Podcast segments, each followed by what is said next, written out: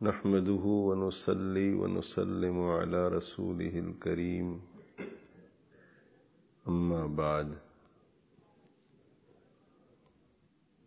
اللہ تعالی شأنہ اپنے بندوں کے ساتھ ہر آن ہر گھڑی لطف و مہربانی کا معاملہ فرماتے رہتے ہیں۔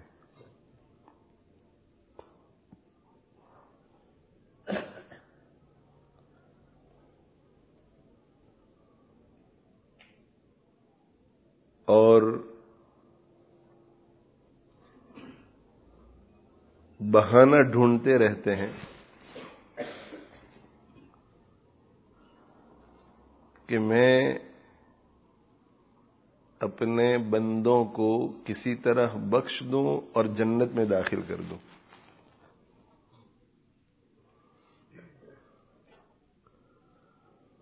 اس کے لیے اللہ تعالی شاہ نے پورے سال میں مبارک اوقات مقرر کیے ہیں۔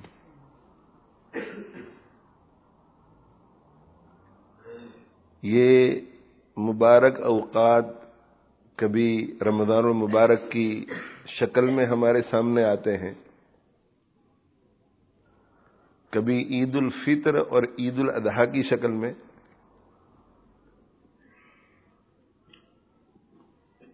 کبھی ذوالحجہ کے دس دن کی شکل میں۔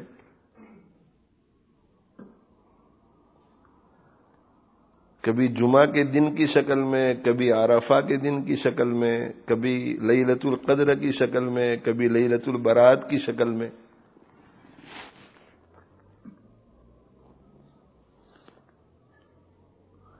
کچھ گھڑیاں ایسی ہیں جن کو اللہ کے نبی صلی اللہ علیہ وآلہ وسلم نے بیان فرماتے ہوئے اپنے انگوٹھے کو اپنی انگلی کے پورے کے اوپر رکھا۔ اور یہ بتلایا کہ یہ گھڑی بہت ہی مختصر اور چھوٹی ہے۔ پانچ منٹ کے لیے آتی ہے، دس منٹ کے لیے آتی ہے، دو منٹ کے لیے، چار منٹ کے لیے اور چلی جاتی ہے۔ لیکن اس میں جو بندہ اخلاص کے ساتھ اللہ کی طرف رجوع کر کے اللہ سے مانگے گا اللہ ضرور اسے عطا کرے گا۔ یہ گھڑی جمعہ کے دن ہوتی ہے۔ اس سلسلے میں حضرات علماء کرام کی مختلف رائے ہیں۔ جیسے شب قدر کے بارے میں للت القدر کے بارے میں حضرات علماء کرام نے اپنے اپنے علم اور اپنے اپنے تجربے کے مطابق مختلف باتیں فرمائی ہیں۔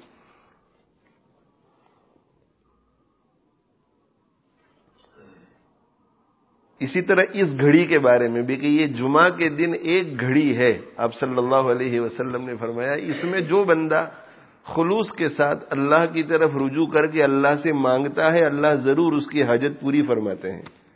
اللہ ضرور اس کی دعا قبول فرماتے ہیں۔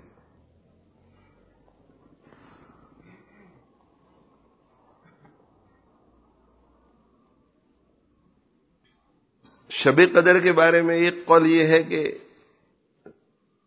شب قدر رمضان المبارک کے اخیری اشرے میں گھومتی رہتی ہے۔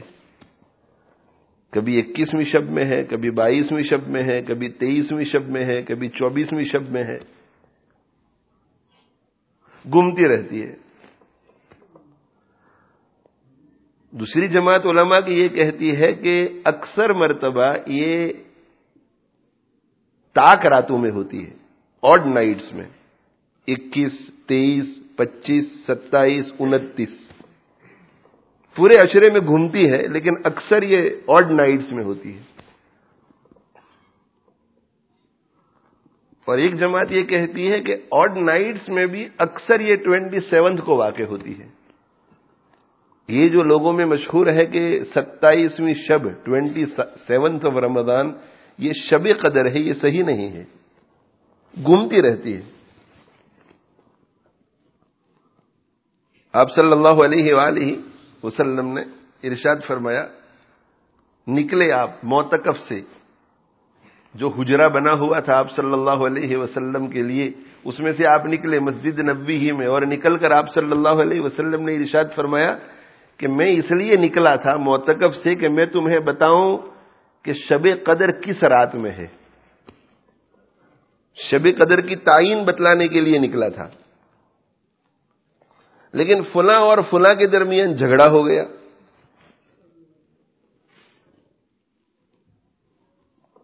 تو تو میں میں ہو گئی۔ ایک صحابی رضی اللہ عنہ کا قرضہ تھا دوسرے کے ذمے۔ تو مانگا نہیں ملا، مانگا نہیں ملا، مانگا نہیں ملا۔ ایک مہینے کا وعدہ تھا، چھ مہینے ہو گئے۔ صبر کرتا ہے، صبر کرتا ہے، صبر کرتا ہے۔ پھر کبھی کبھی صبر کا پیالہ لبریز ہو جاتا ہے۔ ادھر سے بھی کوئی شرارت نہیں تھی۔ ان کا دینے کا پکا ارادہ تھا، لیکن جب رقم آ ہی نہیں رہی تھی دیتے کیسے تو کچھ مطالبہ ہوتا ہے اور ایسے موقع پر کچھ نہ کچھ گرمی ہو جاتی ہے کہ نہیں، مجھے اسی وقت چاہیے۔ تم بہت ٹال مٹول کر رہے ہو۔ یہ ان کی تو تو میں جو ہو گئی تو اللہ کے نبی صلی اللہ علیہ وسلم نے فرمایا کہ اللہ تعالی شاہ نے مجھے بتلایا تھا کہ شب قدر کس رات میں ہے اور میں تمہیں اطلاع دینے کے لیے نکلا تھا۔ لیکن فنا فنا کے درمیان جھگڑا ہو گیا اور اس جھگڑے کی وجہ سے اللہ نے میرے ذہن سے اس کی تعین کو نکال دیا۔ تعین کو نکال دیا۔ معلوم ہوا کہ اچھے عمل کا اچھا اثر ہوتا ہے اور غلطی والے عمل کا برا اثر ہوتا ہے۔ یہاں جو صحابی رضی اللہ عنہ مطالبہ کر رہے تھے کہ میرا قرض مجھے دے دو، یہ کوئی غلط کام نہیں تھا۔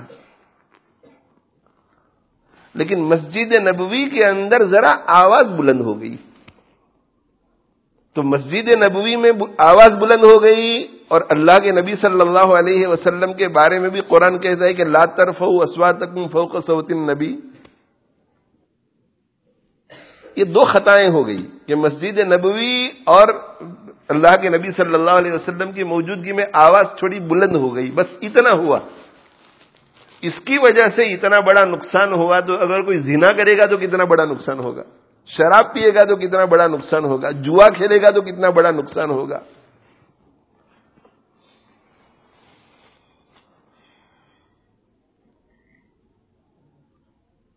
اور آپ صلی اللہ علیہ وآلہ وسلم نے یہ رشاد فرمایا کہ بس جو کچھ ہوا ٹھیک ہی ہوا تمہارے لیے۔ جو کچھ ہوا ٹھیک ہی ہوا، خیر ہی ہوا۔ اب سوال یہ ہے کہ ایک طرف تو یہ بتلایا جا رہا ہے کہ جھگڑے کی وجہ سے خیر سے محروم ہو گئے، اور دوسری طرف یہ فرما رہے ہیں کہ جو کچھ ہوا اس میں خیر ہی ہے۔ پہلے جملے میں یہ ہے کہ خیر سے محروم کیے گئے، اور دوسرے جملے میں یہ ہے کہ خیر ہی ہے تو جواب یہ ہے اس کا کہ ایک اعتبار سے تو خیر سے محرومی ہوئی اس لیے کہ اگر صحابہ کرم رضوان اللہ تعالی علی مجمعین کو پتا چل جاتا تو محنت کرنے والے محنت کر کے بہت کچھ حاصل کر لیتے کہ آج تو شب قدر ہے۔ لیکن جن لوگوں کو پتا چل جاتا کہ آج شب قدر ہے تو بس وہ محنت اسی رات میں زیادہ کرتے۔ تو اس اعتبار سے تو خیر سے محرومی ہوئی۔ لیکن اس اعتبار سے خیر ہے کہ اب یہ دس دنوں تک روزانہ ہی محنت کریں گے۔ تو اکیس کا ثواب بھی ملے گا، بائیس کا ثواب بھی ملے گا، تیئیس کا ثواب بھی ملے گا، چوبیس کا ثواب بھی ملے گا، پچیس کا ثواب بھی ملے گا۔ اور اگر معلوم ہو جاتا کہ آج شب قدر ہے اور معلوم ہو جانے کے بعد کوئی غفلت سے وہ رات گزار دیتا تو یہ اس کے لیے اچھا نہ ہوتا تو اس اعتبار سے خیر ہوا۔ خیر میں یہ عرض کر رہا ہوں کہ اسی طرح جمعہ کے دن کی گھڑی کے بارے میں بھی مختلف اقوال ہے کہ یہ گھڑی اس جگہ پر ہے، یہ گھڑی اس جگہ پر ہے، یہ گھڑی اس جگہ پر ہے۔ اس میں احادیث شریفہ سے تین اقوال کو تائید ملتی ہے کہ یہ زیادہ راجے ہیں۔ ایک تو دو خطبوں کے درمیان، وہ گھڑی ہوتی ہے دو خطبوں کے درمیان۔ اور دوسرا قول یہ کہ امام ممبر سے خطبے سے فارغ ہو کر نیچے اترنا شروع کرے، اس وقت سے لے کر سلام پھیرنے تک۔ تو سلام پھیرنے تک نماز میں تو کوئی دعا کر نہیں سکے گا۔ تو ممبر سے اترنے سے لے کر نماز شروع کرنے تک۔ اور تیسرا، غروب سے پہلے۔ اسی لیے بزرگوں کے یہاں جمعہ کے دن غروب سے پانچ منٹ، دس منٹ پہلے دعاؤں کا اہتمام ہے۔ میں جو بات ارض کرنا چاہتا ہوں وہ اتنی ہی ہے کہ اللہ جل جلالہ عام نوالہ ہم پر بڑے مہربان ہیں، بڑے کریم ہیں۔ تیرے کرم سے ایک کریم کون سی شے ملی نہیں؟ تیرے کرم سے ایک کریم کون سی شے ملی نہیں؟ جولی ہی میری تنگ ہے، تیرے یہاں کمی نہیں۔ ہم تو مائل بکرم ہیں، کوئی سائل ہی نہیں۔ راہ دکھلائیں کسے، راہ روے منزل ہی نہیں۔ اتنا ملا ہے اللہ کی طرف سے، اتنا ملا ہے، اتنا ملا ہے۔ اور مل رہا ہے اور انشاءاللہ ملتا رہے گا۔ اور اللہ سے ہم امید رکھتے ہیں کہ زندگی درست رہے گی، موت بھی اچھی ہوگی، حسن خاتمہ نصیب ہوگا، تو آخرت میں بھی ملتا ہی رہے گا۔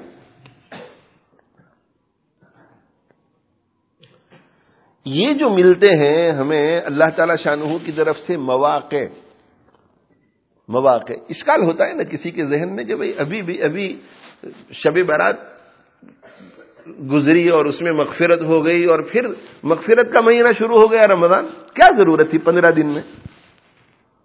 پھر یہ پورا مہینہ گزرا۔ اول رحم و اوسط مغفر و آخر من النار۔ پہلا اشرا رحمت کا، دوسرا اشرا مغفرت کا اور پھر جہنم سے خلاصی کا۔ اور پھر اشور حج شروع ہو گئے۔ اور اشور حج میں ذوالحجہ کے پہلے دس دنوں کی ایک خاص فضیلت۔ ابھی اس سے فراغت نہیں ہوئی کہ محرم کا مہینہ آ گیا، محرم کی ایک خاص فضیلت۔ کیا ضرورت ہے؟ سال میں ایک آدھ دن ہوتا جس میں سب کی نہیں۔ یہ اللہ جل جلالہ عام منوالہ کی رحیمی کا پتہ چلتا ہے۔ کریمی کا پتہ چلتا ہے کہ اپنے بندوں کے ساتھ کتنے رحم کرنے والے ہیں، کتنا کرم کرنے والے ہیں۔ تو ہمارا اللہ جو ہے وہ رحیم اور رحمان ہے اور ہمارے نبی صلی اللہ علیہ وسلم رحمت للعالمین ہے بہت بڑے ہیں آپ۔ بہت بڑے۔ اللہ کے نبی صلی اللہ علیہ وآلہ وسلم۔ لیکن تمام تر جلالت شان کے باوجود مخلوق مخلوق ہے، خالق خالق ہے۔ یہ مصطف، وہ خدا ہے، یہ مصطفیٰ ہے۔ خدا کی خدائی میں خدا وحدہ لا شریف اور مصطفیٰ کی مصطفی میں مصطفیٰ وحدہ لا شریف ان کی مصطفی تک کوئی نہیں پہنچ سکتا، لیکن یہ مخلوق ہے اور وہ خالق، دونوں میں بہت فرق۔ لیکن اللہ کے نبی صلی اللہ علیہ وسلم کی رحمت کو دیکھیے، اس رحمت کو دیکھ کر کے ہمیں اندازہ ہوگا کہ اللہ کی رحمت کتنی ہوگی۔ اللہ کے نبی صلی اللہ علیہ وآلہ وسلم ارشاد فرماتے ہیں کہ ہر نبی کو اللہ تعالی شاہ ایک ایسی دعا عطا کرتے ہیں جو دعا ضرور قبول ہوتی ہے۔ مجھے بھی وہ دعا دی گئی ہے۔ ہر نبی کو ایک دعا دی جاتی ہے۔ کہ یہ دعا اگر یہ ایک دعا ہے، یہ جب جی چاہے استعمال کر لینا اگر اللہ کے نبی صلی اللہ علیہ وسلم یہ فرماتے کہ یہ اللہ جو دعا آپ نے مجھے دی ہے، میں اس کو ابھی استعمال کر رہا ہوں اور آپ سے دعا کر رہا ہوں کہ ابو طالب کو مسلمان بنا دو، تو اللہ قبول کر لیتے وہ دعا۔ ایک دعا ہوتی ہے، لیکن رحمت اتنی زیادہ تھی کہ آپ صلی اللہ علیہ وسلم نے فرمایا کہ مجھ سے پہلے جتنے انبیاء دنیا میں آئے، سب نے اپنی دعائیں دنیا میں استعمال کر لی۔ حضرت نوح علیہ سرت وسلم نے بھی استعمال کر لی۔ رب بلا تذر الارض من الکافرین دیارا۔ تنگ آ گئے اور دعا کی کہ اللہ، ان کافروں کا ایک بھی گھر مت چھوڑ اس روئے زمین پر۔ اللہ کے نبی صلی اللہ علیہ وسلم فرماتے ہیں کہ میں نے اپنی دعا کے بارے میں یہ فیصلہ کیا ہے کہ میں اسے دنیا میں استعمال نہیں کروں گا۔ میں اس دعا کو میرے امتیوں کی مغفرت کے لیے قیامت کے دن استعمال کروں گا۔ یہ بخاری شریف کی روایت ہے کہ میں نے میری دعا یعنی پوری زندگی میں کیسے کیسے حالات آئے نبی صلی اللہ علیہ وسلم پر۔ کیسے کیسے حالات آئے؟ احد کا میدان ہم تصور نہیں کر سکتے کہ کن حالات سے گزر رہے ہوں گے آپ صلی اللہ علیہ وسلم اس وقت۔ تو ایسا خیال آتا ہے کہ یار میں اس دعا کو استعمال کر لوں۔ آپ صلی اللہ علیہ وآلہ وسلم ہجرت کی رات نکل رہے ہیں، جان کا خطرہ، اور پھر غار سور میں ہیں اور بالکل دشمن وہاں تک پہنچ گئے، تو ایسا خیال آ سکتا ہے کہ وہ دعا میں استعمال کر لوں۔ کیسے کیسے حالات آئے، لیکن اس دعا کو استعمال نہیں کیا۔ اسے محفوظ رکھا۔ کس کے لیے؟ اپنے لیے؟ نہ، اپنی امت کے لیے۔ جب آ حضرت صلی اللہ علیہ وسلم کی رحمت کا یہ عالم ہے، تو اللہ تعالی شاہ کی رحمت کا کیا عالم ہوگا؟ رحمان و رحیم مواقع ہمیں دیتے ہی رہتے ہیں۔ مواقع پر مواقع مواقع پر مواقع مواقع پر مواقع۔ اور عجیب بات یہ ہے کہ مواقع پر مواقع اپرچونٹیز پر اپرچونٹیز دیتے رہتے ہیں اور باقی جو عام لمحات ہیں جو اسپیشل نہیں ہوتے. اسپیشل جیسے جمعہ کا دن اسپیشل ہے، اب سیٹرڈے اسپیشل نہیں سنڈے اسپیشل نہیں. ان دنوں کو بھی اگر کوئی شخص رجوع اللہ کر کے اپنے حق میں اسپیشل بنانا چاہے تو وہ اسے جمعہ سے بھی زیادہ اسپیشل بنا سکتا ہے۔ سنسیریٹی کے ساتھ ایک زینا کرنے والا سیٹرڈے کو اللہ کی طرف رجوع کرے اور کہے کہ اللہ مجھے معاف۔ یہ سیٹرڈے اس کے لیے جمعہ سے زیادہ قیمتی بن گیا۔ اس سے کہ اس نے توبہ کر لی اور اللہ سے اس نے اپنا جوڑ پیدا کر لیا۔ تو یہ نہیں ہے کہ جمعہ کا دن اسپیشل ہے۔ اب جمعہ کا دن چلا گیا تو اب انتظار کرو دوسری جمعے تک۔ نا اب سنیچر کو بھی اسپیشل بنا سکتے ہیں، سنڈے کو بھی اسپیشل بنا سکتے ہیں، منڈے، ٹیوزڈے، ہر دن، ہر گھڑی کو آپ اسپیشل بنا سکتے ہیں۔ آپ یہ سمجھیے کہ وہ گھڑی، وہ دن، وہ جگہ، جس جگہ میں، جس دن میں، جس گھڑی میں بندہ اللہ کی طرف رجوع کر کے اللہ کے صلح کر لیتا ہے، اس کے لیے اس گھڑی اور اس جگہ سے بہتر کوئی گھڑی اور کوئی جگہ نہیں۔ اور اگر آئی شب برات، آئی شب قدر، آیا جمعہ کا دن، آیا رمضان المبارک، اور ہمیں جو کرنا چاہیے تھا ہم نے اگر نہیں کیا تو سمجھو کہ سب کے لیے تو وہ مہینہ مبارک تھا ہمارے لیے مبارک نہیں۔ سب کے لیے وہ گھڑی مبارک تھی ہمارے لیے نہیں۔ سب کے لیے وہ دن مبارک تھا ہمارے لیے نہیں۔ سب کے لیے وہ رات مبارک تھی ہمارے لیے نہیں۔ بلکہ وہ لوگ جو رمضان المبارک کو پاتے ہیں اور اپنی مغفرت نہیں کرواتے، ان کے بارے میں تو بد دعا آئی ہے کہ حضرت جبریل علیہ السلام نے بد دعا کی کہ بعید امن ادرک رمضان فلم یغفر لہو ہلاک ہو جائے وہ شخص جو رمضان المبارک کے مہینے کو پائے، پھر بھی اس کی بخشش نہ ہو سکے۔ دیکھو، رمضان اس کے حق میں مبارک نہیں بنا۔ میں میرے بھائیو، آج کی مجلس میں صرف ایک ہی بات کی طرف اپنی ذات کو، آپ سب دوستوں کو، سب ماؤں اور بہنوں کو متوجہ کرنا چاہتا ہوں کہ جو مبارک گھڑیاں ہیں، جو اپرچونٹیز ہیں، ان سے فائدہ اٹھاؤ۔ اور جو گھڑیاں مبارک نہیں ہیں، ان میں بھی اچھے اچھے کام کر کے ان کو مبارک بناؤ۔ کبھی کبھی ہوتا یہ ہے کہ جو مبارک گھڑیاں یا اپرچونٹیز ہوتی ہیں، ان سے ہم فائدہ نہیں اٹھائے۔ اور کبھی ہوتا یہ ہے کہ فائدہ اٹھاتے ہیں، لیکن جیسا فائدہ اٹھانا چاہیے، ویسا نہیں اٹھاتے۔ غلطی ہو جاتی ہے۔ کبھی کبھی تو ایسا ہوتا ہے کہ جو کام نہیں کرنے ہوتے ہیں، وہ کرتے ہیں ہم۔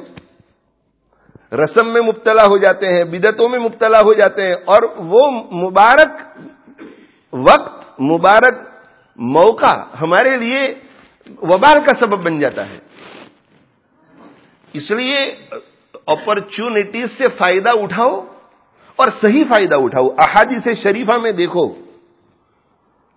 سلفی صالحین نے حادث شریفہ اور قرآن کی روشنی میں ہمیں کیا سمجھایا ہے کہ کس طرح مبارک راتوں میں، مبارک دنوں میں، مبارک گھڑیوں میں، مبارک جگہوں پر عمل کیا جائے، اس کے مطابق زندگی گزارو۔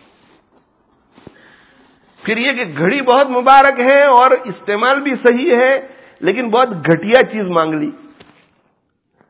شب قدر مل گئی اور عشاء کے بعد سے عبادت میں لگا ہوا ہے۔ نفلیں پڑھتا ہے اور دعا کرتا ہے، تلاوت کرتا ہے، دعا کرتا ہے، ذکر و اذکار کرتا ہے، دعا کرتا ہے۔ اور دعا میں کیا مانگ رہا ہے؟ صحت مانگ رہا ہے، روزی روٹی مانگ رہا ہے، اچھی بیوی مانگ رہا ہے، اولاد مانگ رہا ہے۔ آخرت کا ذکر ہی نہیں۔ تو دیکھو اپرچونٹی سے فائدہ تو اٹھایا۔ لیکن صحیح فائدہ نہیں اٹھایا۔ ہمارے یہاں اس وقت طالب علموں کا امتحان چل رہا ہے۔ اللہ تعالی شاہ ان طلبا کو، طالبات کو اور تمام دنیا بھر کے مدارس میں جہاں جہاں اس وقت امتحانات چل رہے ہیں، سب طلبا کو امتحانات میں محنت کی توفیق عطا فرماوے، امتحان کے لیے محنت کی توفیق عطا فرماوے، ہمت دے، صبر دے۔ اور اللہ تعالیٰ ان کے حافظی کو قوی بنا دے، ان کی فہم کو تیز کر دے اور یہ بہترین پرچے لکھے تاکہ ان کے والدین، ان کے ماں باپ کے لیے خوشی کا ذریعہ ہو اور ان کے امتحانات کی برکت سے ان کے علم میں ترقی ہو۔ تو ایک طالب علم امتحان میں اول نمبر سے پاس ہوا ہے، لطیفہ۔ لیکن کبھی کبھی بات لطیفے سے بھی سمجھ میں آتی ہے۔ لطیفہ ہے۔ کہ امتحان میں پاس ہوا۔ پاس ہوا تو اس کے والد بہت خوش ہوئی۔ لیکن تھے بخیل۔ لیکن خوش اتنے ہوئے ہائی گریڈز کو دیکھ کر کے وہ خوشی میں مغلوب ہو گئے اور مغلوب ہو کر انہوں نے زبان سے یہ کہہ دیا کہ بیٹا، مانگ کیا مانگتا ہے؟ جو مانگے گا میں تجھے دوں گا۔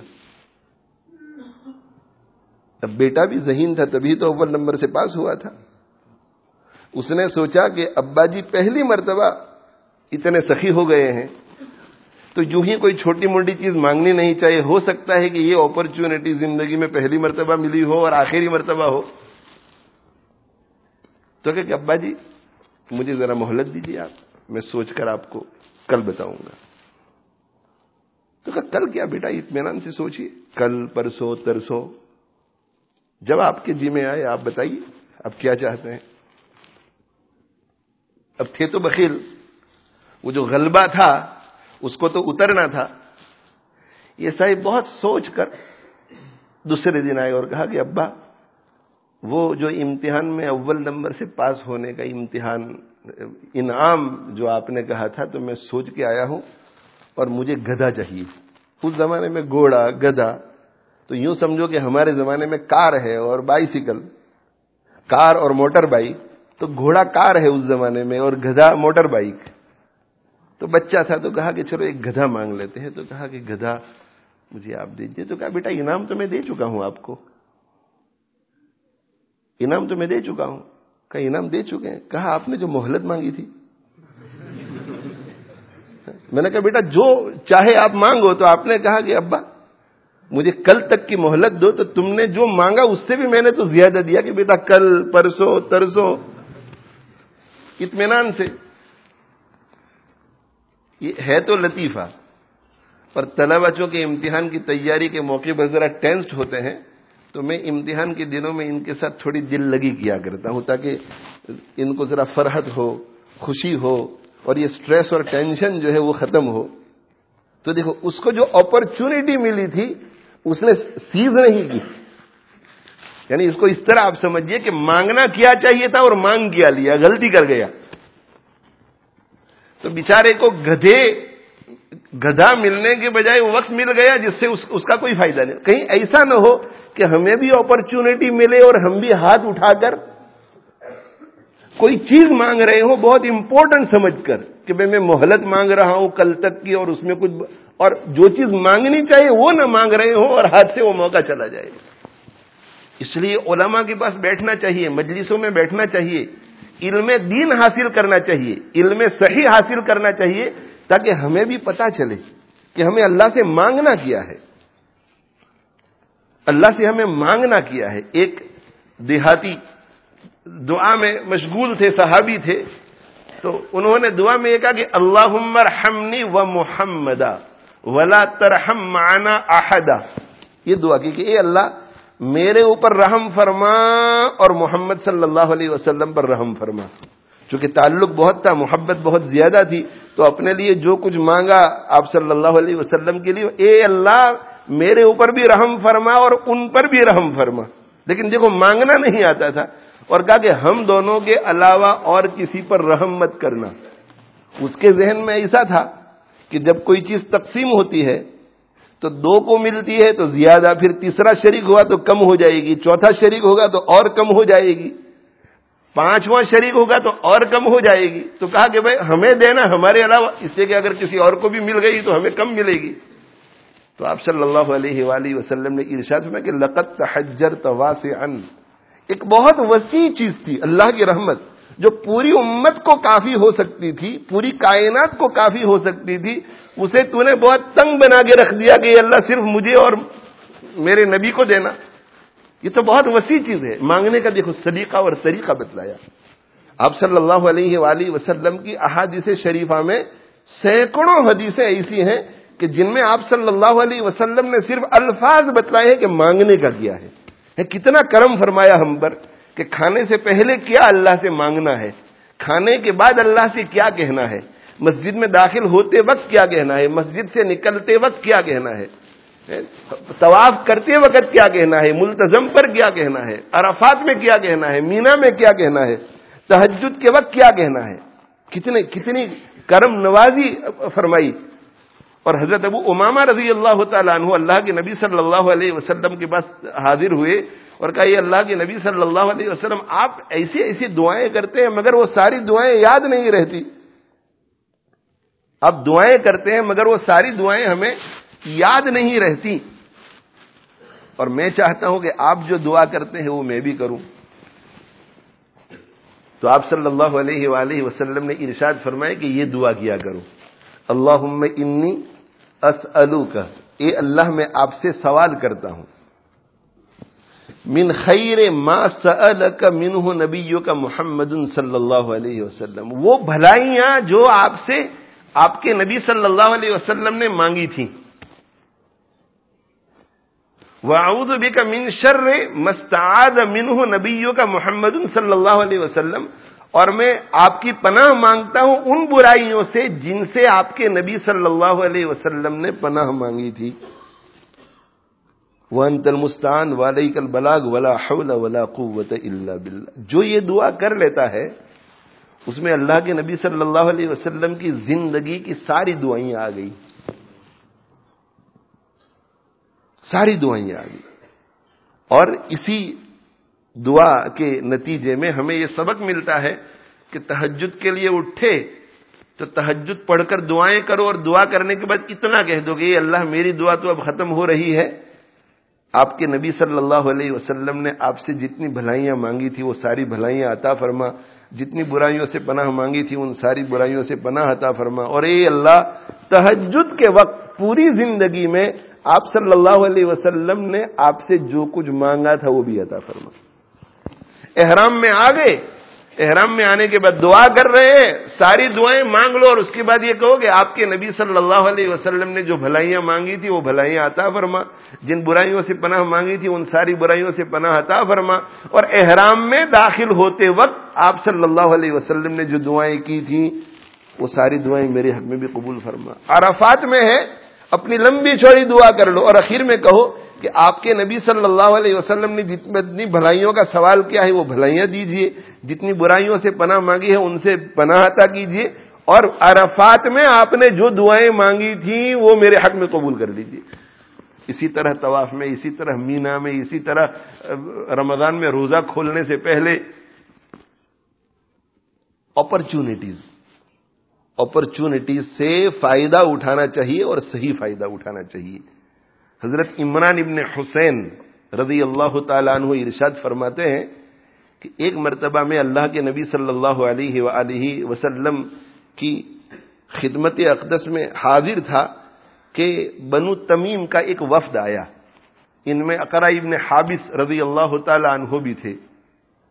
تو آپ صلی اللہ علیہ وآلہ وسلم نے ارشاد فرمایا کہ اقبل البشرا یا بنی تمیم، اے بنو تمیم بشارت قبول کر لو۔ اے بنو تمیم بشارت قبول کر لو۔ اے بنو تمیم بشارت قبول کر لو۔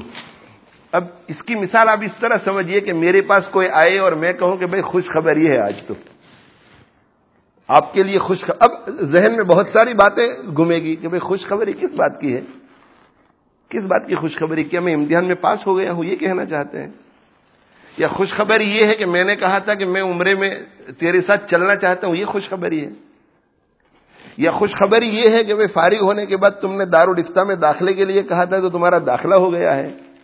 یا خوشخبری یہ ہے کہ مجھے کوئی تحفہ دینا، کیا خوشخبری کیا ہے؟ تو بنو تمیم سے جب آپ صلی اللہ علیہ وسلم نے فرمایا کہ اقبال البشرا یا بنی تمیم، اے بنو تمیم، بشارت کو قبول کر لو۔ یہ ایک اپرچونٹی تھی۔ انہیں کیا کہنا چاہیے تھا؟ قبل نہ یا رسول اللہ۔ اے اللہ کے رسول صلی اللہ علیہ وسلم، ہم نے خوشخبری قبول کر لی۔ لیکن غلطی ان کی ہو گئی۔ اپرچونٹی سے صحیح فائدہ نہیں اٹھا سکے غلطی کی وجہ سے۔ غلطی کیا ہو گئی؟ ان کے ذہن میں یہ بات آئی کہ آپ صلی اللہ علیہ وسلم جو یہ فرما رہے ہیں کہ بشارت کو قبول کرو، تو ایسا لگ رہا ہے کہ کچھ مال غنیمت کی رقم جو آئی ہوئی ہے، اس میں سے ہمیں کچھ دینا چاہ رہے ہیں۔ کچھ مال دینا چاہ رہے ہیں۔ تو انہوں نے کہا کہ ہم نے بشارت قبول کر لی، اب آپ جو کچھ دینا چاہتے ہیں ہمیں دے دیجیے۔ یہ بول پڑے۔ صرف اتنا نہیں، کہا کہ ہم نے قبول کر لی۔ کہا کہ ہم نے بشارت قبول کر لی اور آپ جو دینا چاہ رہے ہیں انہوں نے اسیوم کر لیا۔ آپ جو دینا چاہ رہے ہیں آپ ہمیں دے دیجیے۔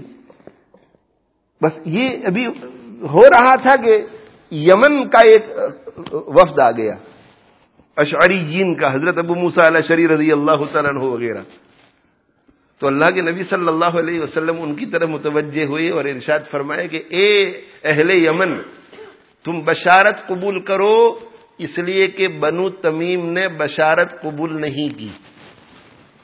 میں نے ان کو بشارت دی، میں نے ان کو خوشخبری دی، لیکن انہوں نے وہ خوشخبری قبول نہیں کی جو میں ان کو دینا چاہتا تھا۔ وہ روحانی خوشخبری تھی۔ وہ روحانی خوشخبری کیا تھی؟ کہ تم خوش ہو جاؤ، خوشخبری حاصل کرو۔ اس لیے کہ ابھی تھوڑی دیر میں میں تمہارے سامنے عقائد وغیرہ کا وہ بیان کرنے والا ہوں۔ کہ جس کو سن کر اچھی طرح اپنے دل دماغ میں جو شخص راسخ کر کے اس کے مطابق زندگی گزارے گا، وہ سیدھا جنت میں چلا جائے گا۔ میں تو یہ بتانا چاہ رہا تھا۔ اور انہوں نے سوچا کہ کچھ ہدیہ مل رہا ہے۔ لیکن یہ ابھی آپ نے بیان نہیں فرمایا۔ آپ نے اتنا ہی کہا کہ تم لوگ بشارت قبول کرنے کے لیے تیار ہو جاؤ، اس لیے کہ انہوں نے بشارت قبول نہیں کی ہے۔ تو انہوں نے کیا کہا اہل یمن نے اہل یمن نے کہا کہ قبل نہ یا رسول اللہ۔ کہا کہ ہم اللہ کے رسول صلی اللہ علیہ وسلم، ہم نے بشارت قبول کر لی۔ بس اتنا ہی کہا انہوں نے کہ جو بھی بشارت ہے ہم نے قبول کر لی۔ تو اللہ کے نبی صلی اللہ علیہ وآلہ وسلم نے ان کے سامنے وہ اہم اہم مضامین بیان کرنے شروع کیے۔ اور وہ سارے مضامین بیان کیے۔ اب اندازہ کرو کہ اس توجہ کے ساتھ اللہ کے نبی صلی اللہ علیہ وسلم ایک جماعت کے سامنے، اپنے شاگردوں کے سامنے، عقائد کے اور آخرت کے مضامین کو بیان کرے، اس اس توجہ کے ساتھ کہ بس یہ ان کے دل دماغ میں اتر جائے اور یہ اس پہ عامل بن کر جنت میں چلے جائیں، تو کتنی بڑی بشارت ہے۔ تو دیکھو، وہ بھی صحابہ کی جماعت تھی، یہ بھی صحابہ کی جماعت تھی، ان سے غلطی ہو گئی۔ اور انہوں نے اپرچونٹی سے فائدہ اٹھا لیا۔ حضرت ابو موسا الشری رضی اللہ تعالیٰ عنہ فرماتے ہیں کہ میں اللہ کے نبی صلی اللہ علیہ وسلم کی خدمت میں بیٹھا ہوا تھا جیرانہ میں، مقام جیرانہ میں۔ مقام جیرانہ جہاں سے عمرہ کیا جاتا ہے۔ تنعیم سے بھی عمرہ کرتے ہیں لوگ جیرانہ سے بھی عمرہ کرتے ہیں اور لوگ ایسا سمجھتے ہیں کہ جیرانہ کا عمرہ فضیلت میں تنعیم کے عمرہ سے بڑھا ہوا ہے۔ حالانکہ ایسا نہیں ہے، وہ ذرا دور ہے۔ جیرانہ جگہ دور ہے اور یہ تنعیم قریب ہے، یہ تقریباً دو کلومیٹر ہے، وہ تقریباً ساڑھے تین، چار کلومیٹر ہے۔ ہو سکتا ہے اس سے بھی زیادہ ہو۔ جہاں جنگ ہنین ہوئی تھی۔ تو اللہ کے نبی صلی اللہ علیہ وسلم نے وہاں سے بھی عمرہ کیا تھا۔ تو یہ اس کو بڑا عمرہ کہتے ہیں لوگ، بڑا عمرہ۔ تو بڑا عمرہ کا مطلب یہ ہے کہ ڈسٹنس اس کا لمبا ہے، تو وہ ذرا دیر لگتی ہے تو بڑا عمرہ۔ فضیلت میں بڑا نہیں ہے۔ بڑا عمرہ۔ جیسے جمعہ کے دن حج ہوتا ہے تو لوگ کہتے ہیں کہ حج اکبر ہوا۔ حالانکہ حج کا نام ہی حج اکبر ہے۔ حج جمعہ کو ہوتا ہے تو بھی حج اکبر، اور سنیچر کو ہوتا ہے تو بھی حج اکبر، اور اتوار کو ہوتا ہے تو بھی حج اکبر۔ یہ جو حج کرتے ہیں ذوالحجہ میں، وہ حج اکبر ہے یعنی بڑا حج۔ اور عمرہ جو ہے وہ حج اصغر، وہ چھوٹا حج تو حج اصغر کے مقابلے میں وہ حج اکبر ہے۔ لیکن چونکہ جمعہ کے دن کا حج اس کے بارے میں حدیث شریف میں آتا ہے کہ جس شخص کو جمعہ کے دن عرفہ مل جاتا ہے، تو اس کو ستر حج کا ثواب ملتا ہے۔ تو اس وجہ سے لوگ ایسا کہتے ہیں کہ یہ حج اکبر ہے۔ یہ حج اکبر کی اصطلاح جو قرآن میں ہے، وہ اس کے لیے نہیں ہے۔ تو کہتے ہیں، مقام جیرانہ میں میں بیٹھا ہوا تھا اور آپ صلی اللہ علیہ وسلم کے پاس حضرت بلال رضی اللہ تعالیٰ عنہ بھی بیٹھے ہوئے تھے۔ کہ ایک شخص آیا اور اس نے آ کر کے کہا کہ انجزلی ما وعدتنی۔ کہ آپ نے مجھے کچھ ہدیے کا وعدہ کیا تھا۔ آپ نے مجھ سے وعدہ کیا تھا کہ اگر ہم جنگ لڑیں گے اور اس میں بوٹی اور مال غنیمت ملے گا تو اس میں مجھے جو خمس ملے گا اس میں سے میں تجھے کچھ دوں گا۔ تو اب تو جنگ ختم ہو گئی، مال غنیمت بھی ہاتھ میں آ گیا، تو آپ نے مجھ سے جو وعدہ کیا ہے وہ پورا کیجیے وہ صاحب آئے۔ اور انہوں نے آ کر کے ایک آدھ دیہاتی تھے، صحابی مگر دیہاتی۔ انجزلی ماں وعدتنی۔ اب میں اگر کسی کو یہ کہوں کہ آج تم میرے ساتھ پانچ بجے گھر آ کر کے چائے پینا، اور وہ آئے اور وہ یہ کہے کہ آپ نے جو وعدہ کیا ہے وہ وعدہ پورا کیجیے۔ اور میرے ذہن میں ایسا ہو کہ اب کیا چائے پلائیں گے؟ اس کو آج شام کا کھانا ہی کھلا دیتے ہیں۔ ذہن میں ہمیں یہ ہے۔ تو ہم کہیں گے کہ بشارت حاصل کرو، بشارت قبول کرو، خوشخبری ہے تمہارے لیے۔ اس کا مطلب یہ ہے کہ تم کو تو میں نے چائے کا کہا تھا اور آ کر کے تم چائے مانگ رہے ہیں۔ چائے نہیں، تم کو تو کچھ بڑی چیز ملنے والی ہے۔ تو آپ صلی اللہ علیہ وآلہ وسلم نے، اس نے جب یہ کہا کہ آپ نے مجھے جو وعدہ کیا تھا وہ پورا کیجیے یعنی کیش کچھ دیجیے مجھے، کچھ۔ تو آپ صلی اللہ علیہ وسلم نے کہا اب شر بشارت حاصل کیجیے۔ اور مطلب اس کا یہ تھا کہ تجھے میں نے جو وعدہ کیا تھا وہ اپنی جگہ پر، اس سے بھی زیادہ بڑی چیز ابھی دے رہا ہوں۔ اور وہ کیا ہے؟ وہ مٹیریل تھی۔ یہ میں اسپرچل چیز تجھے دینا چاہ رہا ہوں۔ اب شر۔ لیکن صرف اب شر بولے تو سمجھ میں نہیں آیا۔ اس کو۔ اب شر۔ اب شر۔ تو اس نے کہا کہ اکثر تمن اب شر۔ آپ نے ابشر ابشر تو بہت دفعہ کہا، اب تو بس دے دیجیے دیہاتی لوگ بےچارے سیدھے سادے ہوتے ہیں۔ تو کہا، ابشر ابشر تو بہت دفعہ آپ نے کہا کہ میں تجھے کچھ دینے والا ہوں، میں تجھے کچھ دینے والا ہوں۔ اب یہ ابشر ابشر بہت ہو گیا۔ اکثر تمین ابشر۔ آپ نے ابشر ابشر بہت دفعہ کہا۔ اب جو کچھ دینا ہے بس دے دیجیے اللہ کے نبی صلی اللہ علیہ وسلم کی طبیعت مبارکہ پر اس کا اثر ہوا۔ حضرت ابو موسا الشری رضی اللہ عنہ فرماتے ہیں کہ اللہ کے نبی صلی اللہ علیہ وسلم میری طرف اور حضرت بلال رضی اللہ تعالی عنہ کی طرف متوجہ ہوئے۔ اور ہم دونوں کی طرف متوجہ ہو کر یہ فرمایا کہ تم دونوں مجھ سے بشارت قبول کر لو، اس لیے کہ اس نے اس بشارت کو رد کر دیا ہے۔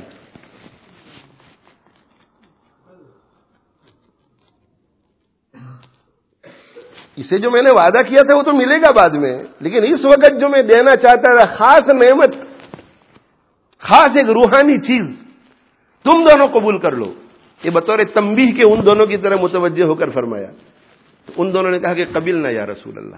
دیکھ لیا آپ نے، وہاں بنو تمیم نے خطا کی اور اہل یمن اس بشارت کو لے گئی اپرچونٹی ملی، ایک نے اپرچونٹی کو ہاتھ سے کھو دیا، دوسری نے لے لیا۔ یہاں اس دیہاتی کو اپرچونٹی ملی۔ اس نے کھو دی اور ان دونوں نے کہا کہ قبل نہ یا رسول اللہ۔ ہم نے وہ بشارت قبول کر لی تو کہا کہ جاؤ پھر میرے لیے جلدی سے پانی لے آؤ۔ ایک پیالے میں یہ دونوں پانی لے آئے۔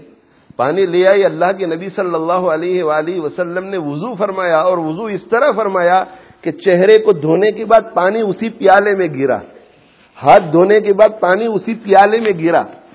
اور کلی کی تو کلی کا پانی بھی اسی میں ڈالا۔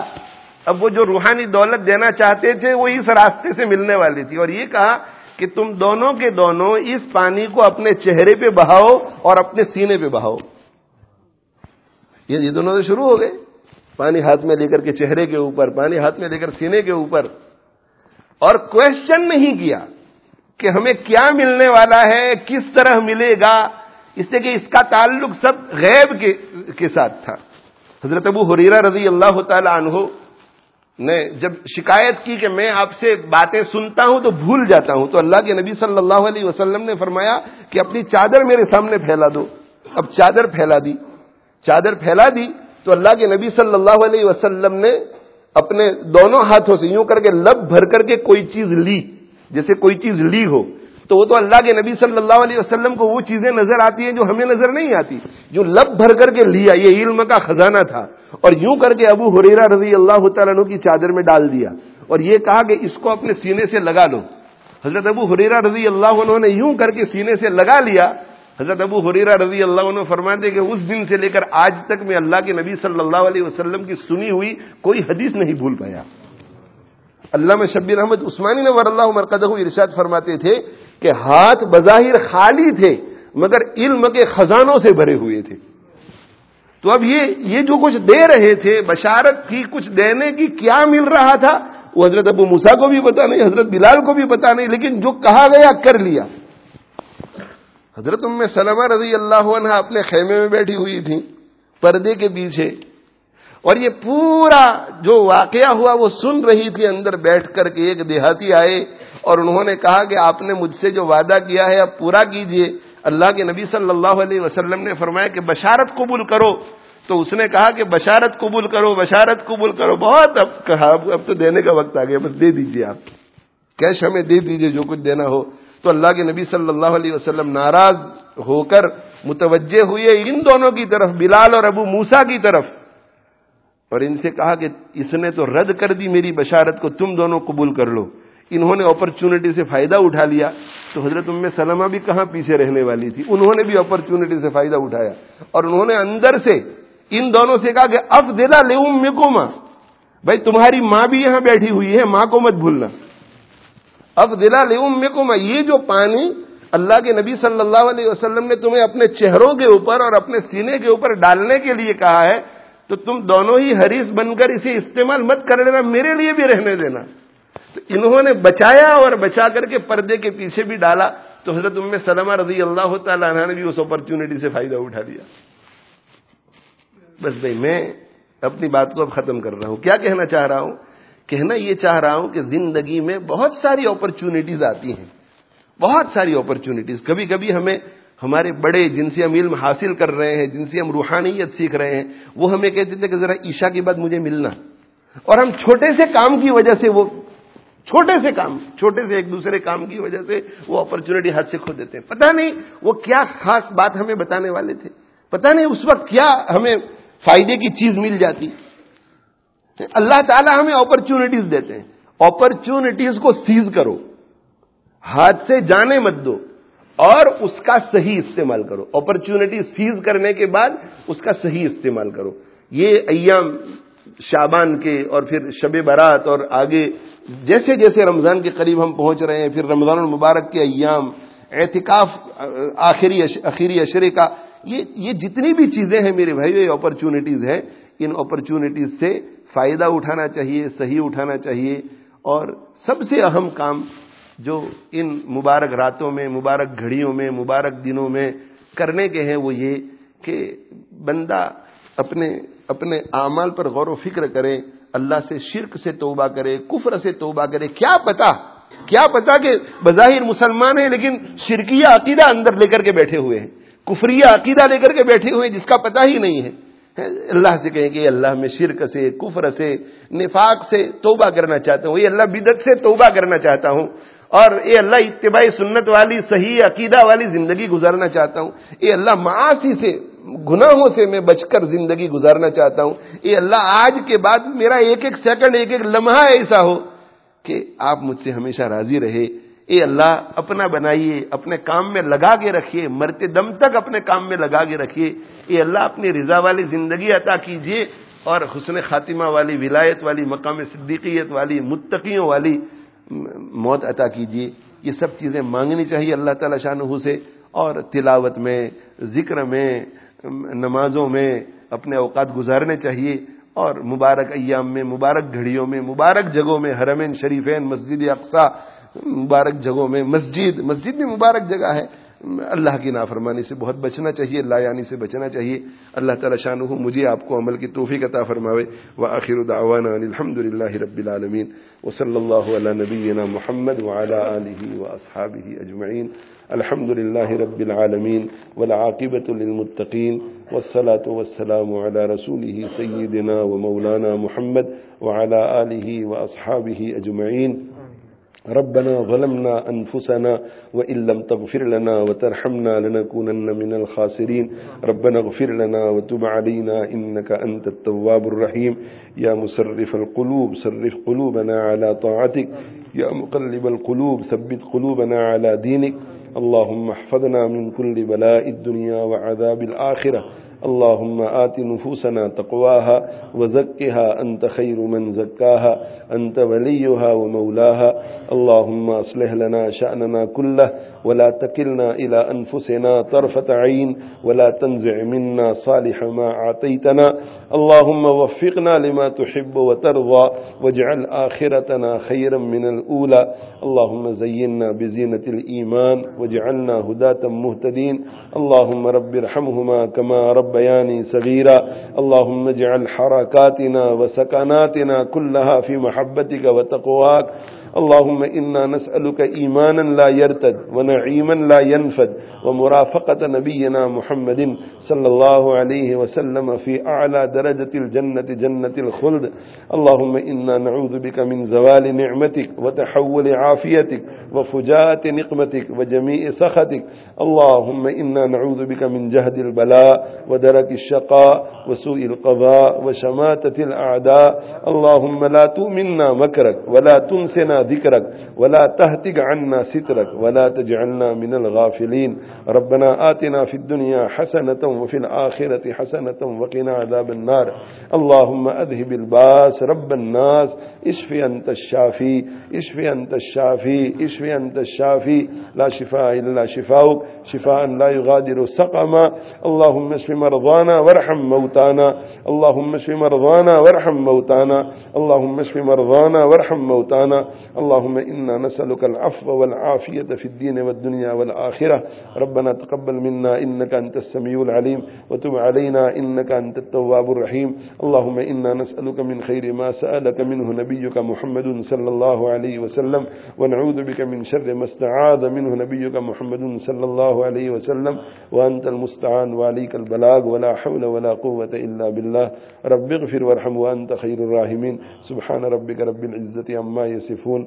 وسلام على المرسلين والحمد لله رب العالمين وآخر دعوانا الحمد لله